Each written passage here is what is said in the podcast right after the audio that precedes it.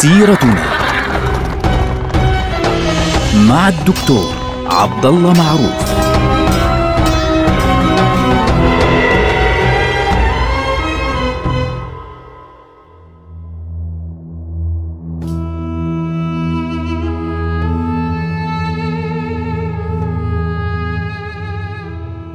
السلام عليكم ورحمة الله وبركاته. سيرتنا سيرة هذه الأمة ونحن الآن مع أحداث الفتنة الكبرى التي فتحت على هذه الأمة مع عثمان بن عفان رضي الله عنه وأرضاه. عثمان بن عفان رضي الله عنه كان في وضع في غاية الصعوبة، يعني والصحابة مش عارفين أين الحق وأين الصواب وأين الخطأ. هناك أيد خفية تعمل في الأمر. هناك كتاب زور على لسان عثمان رضي الله عنه يأمره يعني يأمر عامله في مصر بقتل محمد بن أبي بكر ومجموعة من الثوار بين قوسين المصريين المعارضة المصرية. وهناك كتب زورت على لسان سيدتنا عائشة وسيدنا علي رضي الله عنهما إلى أهل الكوفة والبصرة تأمرهم بالرجوع وحصار عثمان وخلعه من الخلافة. فالمهم إنه هؤلاء تجمعوا وحاصروا بيت عثمان رضي الله عنه وأرضاه. وكثر عددهم الآن الصحابة كثير من الناس اليوم يتساءلون لماذا لم يفعل الصحابة شيئا؟ الصحابة في ذلك الوقت كانوا يعني زي الم... زي اللي مضروب على رأسه يعني دايخ مش عارف ما الذي حدث؟ يعني هذا الذي حدث في النهاية كان بشكل سريع جدا ولم يتخيل أحد أن يصل الأمر إلى القتل كانت القضية أنه نحن نريد مروان بن الحكم نحن نريد مروان فعثمان رضي الله عنه قال لا أسلمكم مروان خوفا من أن يقتل لأنكم رعاع لا ندري من أنتم وعلي بن أبي طالب رضي الله عنه أقضى الناس هو فعليا قاضي. فقال نريد مروان. فعثمان خاف من أن يخرج مروان من بيته بحيث يمكن أن يحدث له شيء قبل أن يصل حتى إلى علي بن أبي طالب رضي الله عنه وأرضاه. فكان الأمر يعني صعبا جدا وحاصره هؤلاء. الآن أثناء الحصار جاءه عدد من الصحابة يقولون له يا أمير المؤمنين. يعني رأيت أن هؤلاء الرعاع قد جاءوا من هنا ومن هنا ومن هناك وكثروا على على بابك ونحن قادرون على أن يعني ننهي هذا الأمر. فأذن لنا بالقتال. فقال لا يقاتلن أحد أبدا. وعزم على عبد الله بن عباس أن يخرج إلى الحج. قال عزمت عليك أن تخرج إلى الحج. تذهب إلى هناك وتكون مع الناس. فالناس كيف نخرج إلى الحج وأمير المؤمنين محاصر؟ فقال اخرجوا إلى الحج لا أريد أحدا هنا يعني لا يتوقف الحج. فخرج الناس إلى الحج اللي كانوا ناويين يحجوا خرجوا إلى الحج. وبالتالي صار هؤلاء يعني إن صح التعبير أغلبية مسلحة في المدينة. وفي نفس الوقت أصحاب النبي صلى الله عليه وسلم كانوا يريدون القتال. لم يتخيلوا لاحظوا لم يتخيلوا حتى تلك اللحظة أن الأمر سيصل إلى استشهاد عثمان. لم يتخيلوا. لو أنهم تخيلوا هذا الأمر مجرد تخيل لربما كانت تغيرت القضية ولكن كانت القضية بالنسبة لهم أن هناك مجموعة من الناس كثروا يعني كثار. يعني مصر لوحدها 700 رجل هذول جيش بحد ذاته. وفي نفس الوقت هناك من العراق وهناك يعني من البصرة والكوفة هناك عدد لا بأس به وكلهم يحاصرون. عثمان يريدون منه تسليم مروان. هكذا كان الناس يظنون. فعند ذلك بدأوا يعني آه، يساومون عثمان على ما هو أكبر من قضية مروان. صاروا يساومونه على خلع نفسه من الخلافة. فعثمان رضي الله عنه في المقابل لم يكن يعلم من آه، معه ومن ضده. فوقف فقال أفيكم سعد؟ قالوا لا. ثم قال ألا أفيكم علي؟ قالوا لا. فقال ألا أحد يبلغ عليا فيسقينا ماء؟ لأنه منعوا عنه الماء. فلما بلغ ذلك الإمام علي رضي الله عنه أرسل إليه قربا مملوءة بالماء ووصلت إليه وصل إليه الماء بشكل يعني في غاية الصعوبة. في نفس الوقت السيدة رملة بنت أبي سفيان أم المؤمنين أم حبيبة خرجت بنفسها لتسقي آه، عثمان رضي الله عنه وتوصل بعض المؤن إلى بيته فيعني ضربوا دابتها وأوقعوها عن الأرض وكادت أن تتكشف للناس رضي الله عنها مما يدل على أن هؤلاء ما كانوا أصحاب عقول ما كانوا أصحاب يعني قضية واضحة انه والله عندهم آه، حق وإنما يريدون شيئا أخطر. فبالتالي بدأ الصحابة يشعرون أن الأمر أخطر مما كانوا يتخيلون. فبلغ علي رضي الله عنه أنهم يريدون قتل عثمان أو أنه يريدون أن أو يفكرون في موضوع عثمان رضي الله عنه. هيك إشاعة طلعت. فقال لا والله لا يقتل عثمان أبدا. ثم أمر الحسن والحسين قال اذهبا بسيفيكما حتى تقوما على باب عثمان فلا تدعا أحدا يصل إليه. والزبير بعث عبد الله بن الزبير وابنه طلح أرسل ولده محمد بن طلحة وبالتالي عدد من الصحابة أرسلوا أبنائهم يمنعون الناس أن يدخلوا على عثمان رضي الله عنه ويطلبون منه إخراج مروان. يعني يقولون له يا أمير المؤمنين طلع مروان عشان تخلص القضية. طلع مروان حتى تنتهي هذه القضية.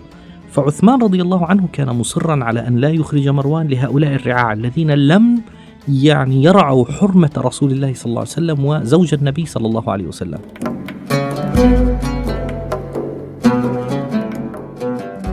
فلذلك يعني تزايد الأمر أكثر وأكثر وأكثر. فبالنهاية كان آه، يعني بدأ بدأت بعض المناوشات بين الصحابة يعني اللي هم الشباب وبين هؤلاء المجموعة. وكبار الصحابة كما قلنا مش متخيلين أين سيصل الأمر. فعثمان رضي الله عنه عند ذلك يعني كان ينهى الناس على أن يقاتلوا عن أن يقاتلوا. يقول لهم لا أحد يقاتل دوني. لا أحد أريد لا أريد أن يحدث قتال أبدا بين أحد من الناس. عند ذلك صاحب الفكرة كما يذكر بعض الناس يعني صاحب الفكرة محمد بن أبي بكر قال عندما جرح الإمام الحسن والإمام الحسين أثناء المناوشات التي حدثت في البيت فتصبح هناك فتنة أكبر. أخذ بيد رجلين فقال إن جاءت بنو هاشم فرأوا الدماء على وجه الحسن يعني كشف الناس عن عثمان وبطل ما نريد. صاروا يقولون له اخلع نفسك فيرفض أعطينا مروان يرفض. فبالتالي قالوا يعني نريد أن آه، ينهي هذا الأمر. فمحمد بن أبي بكر اجته فكرة مجنونة. قال لهم اذهبوا بنا حتى نتسور عليه الدار فنقتله من غير أن يعلم به أحد. هيك على السكت. فمحمد بن أبي بكر واثنان معه من مصر طلعوا على دار عثمان رضي الله عنه دون أن يعلم أحد من الناس. فيعني ما كان حدا فعليا فوق البيوت ما كان إلا زوجته موجودة. فمحمد بن أبي بكر قال كما تذكر بعض الروايات أنه قال لهم يعني إن مكانكما حتى أبدأكما بالدخول. فدخل عليه وأمسك لحية عثمان رضي الله عنه وشد عليه وقال أنت فعلت كذا أنت فعلت تريد أن تقتلني. لاحظوا يعني هو ليش عمل كل هذا الكلام؟ لأنه يظن أنه عثمان طبعا لا أبرر له هذه جريمة التي فعلها هذا الرجل محمد بن أبي بكر. فلو كان أبو بكر حيا رضي الله عنه لما يعني لتبرأ من هذا الفعل. وهذا ما قاله له عثمان رضي الله عنه. قال يا ابن أخي لقد أمسكت لحية كان أبوك يوقرها. والله لو رآك أبوك لساءه مكانك مني. فتراخت يده تركه وندم. فخرج. فالاثنين هذول اثنين من من مصر لا يعرف كثير من الناس أسماءهما. واحد منهم يعني حتى وصف أنه شديد السمرة. يعني لا يعرف بالضبط من اين هما من أصحابه. دخل على عثمان رضي الله عنه ومحمد بن أبي بكر واقف يعني يحاول أن يتراجع كي يفكر بابي بكر وإذا بهما يهجمان على عثمان رضي الله عنه. فعثمان رضي الله عنه في تلك اللحظة جلس ليقرأ في القرآن من المصحف وبدأ يقرأ القرآن فهجما عليه وضرباه آه، بمشقص المشقص الذي زي المقص. وقتل عثمان رضي الله عنه عندما ثار دم عثمان رضي الله عنه على المصحف الذي أمامه كانت الآية التي يعني وقع عليها دم عثمان رضي الله عنه مكتوب إيش؟ فسيكفيكهم الله. فالناس لم تتخيل أن يصل الأمر هكذا، لاحظوا اذا القتل حدث غيلة. القتل حدث اغتيال فعليا الذي حصل. مش ثورة مسلحة الثورة هم فعليا في الخارج يقولون أعطنا آه، أعطنا آه، هذا الرجل أعطنا مروان ثم بعد ذلك يتهمون يقولون له أنت لست أهلا الخلافة اخلع نفسك من الخلافة وانتهي الأمر. فعند ذلك تصور هؤلاء الثلاثة. محمد بن أبي بكر تراجع لم يتمكن من الفعل يعني لأنه تذكر أباه رضي الله عن أبي بكر رضي الله عنه. وأما الاثنان الغير المعروفين من الصحابة ولا قريبان حتى ليسوا من الصحابة أصلا فقد قتلاه رضي الله عنه وأرضاه. كانوا يعني يقولون إنه يعني أحل دمه بمحاولة قتلهم فعليا أو بالكتاب الذي كتب فيهم. فعند ذلك آه، صرخت زوجته إن عثمان قد قتل. صرخ يعني قتل أمير المؤمنين قتل أمير المؤمنين. فسمع الناس الخبر فصدموا. فجاء يركض جاء علي وطلحة والزبير وسعد فيعني ذهبت عقولهم لهذا الخبر فصدموا جاءوا مباشرة فدخلوا البيت في الفوضى هذه التي حدثت فوجدوا عثمان رضي الله عنه مقتولا على الأرض رضي الله عنه وأرضاه. فعلي بن أبي طالب وهذا رد على بعض المغرضين الذين يتهمونه رضي الله عنه يعني أمسك بالحسن والحسين وقال كيف يقتل أمير المؤمنين وأنتما على الباب؟ ورفع يده فلطم الحسن على خده وضرب الحسن صدر الحسين على يعني ضربه في الحيط وبدأ يعني من شدة الغضب بدأ يشتم محمد بن طلحة وعبد الله بن الزبير وخرج يعني وهو غضبان في شدة الغضب حتى دخل بيته لا يريد أن يرى أحدا من شدة الصدمة التي حدثت. وبدأ الناس علي جاء إلى امرأة عثمان قال من قتل عثمان؟ قالت لا أدري. دخل عليه رجلان لا أعرفهما ومعهما محمد بن أبي بكر. كانت قد قطعت أصابعها أصلا عندما يعني حاولت أن تدافع عنه قطعوا أصبعها. فقال يعني قال علي بن أبي طالب لها قال أمحمد بن أبي بكر قتله؟ قال محمد لم تكذب. قد والله دخلت عليه وأنا أريد قتله. ليه؟ لأنه كان يظن أنه عثمان كان يريد قتله في الكتاب الذي زور على لسانه فذكرني أبي فقمت عنه وأنا تائب إلى الله تعالى. والله ما قتلته ولا أمسكته. فقالت امرأته صدق ما قتله ولكنه أدخل الرجلين. أين الرجلان؟ لا ندري. أين هؤلاء؟ لا نعلم. بعض الناس كانوا يقولون إنه والله رجل آه، آه، أسمر اللون وبعضهم يقول حتى من شدة يعني سماره آه، أزرق حتى كانوا يقولون. فكان الأمر في غاية الخطورة. يعني بعض الناس بعض الناس صدموا لدرجة أنه ما تخيلوا ما الذي سيحدث للإسلام بعد ذلك. يعني تذكر رواية عن المغيرة بن شعبة أنه أثناء الحصار دخل عليه وقال إنك إمام العامة وقد نزل بك ما ترى وإني أعرض عليك خصالا. إما أن تخرج فتقاتلهم فإن معك عددا وقوة كلنا معك وأنت على الحق وهم على الباطل. وإما أن نخرق لك بابا نفتح لك باب ويعني خير غير الباب الذين يقفون عليه في الأمام فتقعد على راحلتك فتلحق بمكة. يعني فإنهم لن يستحلوك وأنت بها. وإما أن تلحق بالشام فإن أهل الشام وفيهم معاوية فبالتالي يعينونك. فقال عثمان أما أن أخرج فأقاتل فلن أكون أول من خلف رسول الله في أمته بسفك الدماء.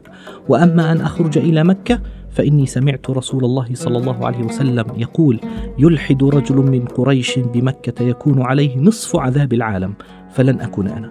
وأما أن ألحق بالشام فلن أفارق دار هجرتي ومجاورة رسول الله صلى الله عليه وسلم. ثم قال وإني يعني على عهد من رسول الله صلى الله عليه وسلم متمسك به. ما هو هذا العهد؟ رسول الله صلى الله عليه وسلم في يوم من الأيام قال يا عثمان إن الله مقمصك قميصا. يعني رح يلبسك رح يلبسك قميص. فإن أرادك المنافقون على خلعه فلا تخلعه حتى تلقاني حتى تموت. ثم قال النبي صلى الله عليه وسلم لعثمان أنت شهيد. قال النبي صلى الله عليه وسلم لعثمان رضي الله عنه وهو في بئر أريس قال إذا لعثمان أن يدخل وبشره بالجنة على بلوى تصيبه. فعثمان رضي الله عنه السبب الأساسي في أنه لم يرد أن يقاتل ولم يسمح لأحد بأن يدافع عنه قتالا وإنما فقط أنه أحرس الباب يعني أحرس الباب فقط. السبب الأساسي كان أنه سمع من رسول الله صلى الله عليه وسلم أنه سيقتل شهيدا وبالتالي كان مستعدا لذلك. لا يريد يعني كان يظن رضي الله عنه يظن ظن. انه إن قتلت خلاص يعني ينتهي هذا الأمر. لأنه أنا سأقتل سأقتل أصلا. ما دام النبي صلى الله عليه وسلم قال لي إني شهيد وإني يعني سألقى النبي صلى الله عليه وسلم في فتنة وإنه سيكون هناك بلوى وألقى النبي صلى الله عليه وسلم فلماذا يقتل عدد آخر من الناس وهم يدافعون عني؟ فأنا سأقتل سأقتل. لاحظوا لذلك كان عثمان رضي الله عنه اجتهد يعني هو اجتهد رضي الله عنه بأن يمنع الناس عن الدفاع عنه مباشرة والقتال يعني للدفاع عنه. رضي الله عن عثمان بن عفان رضي الله عن عثمان. باستشهاد عثمان بن عفان رضي الله عنه كانت الأمة قد دخلت نفقا مظلما. هذا النفق العظيم سمي الفتنة الكبرى. هذا النفق أثر على الأمة وغير كثيرا من الأشياء. حتى اليوم ما زلنا نعيش تبعات استشهاد عثمان رضي الله عنه وأرضاه. رضي الله عن عثمان. اجتهد ولم يرد أن يقتل أحد. بسببه. اجتهد وأحب أن يلقى الله عز وجل مظلوما لا ظالما. رضي الله عن عثمان. نلقاكم على خير. والسلام عليكم ورحمة الله وبركاته.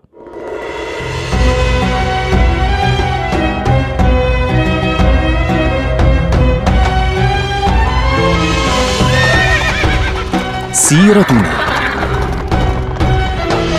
مع الدكتور عبد الله معروف.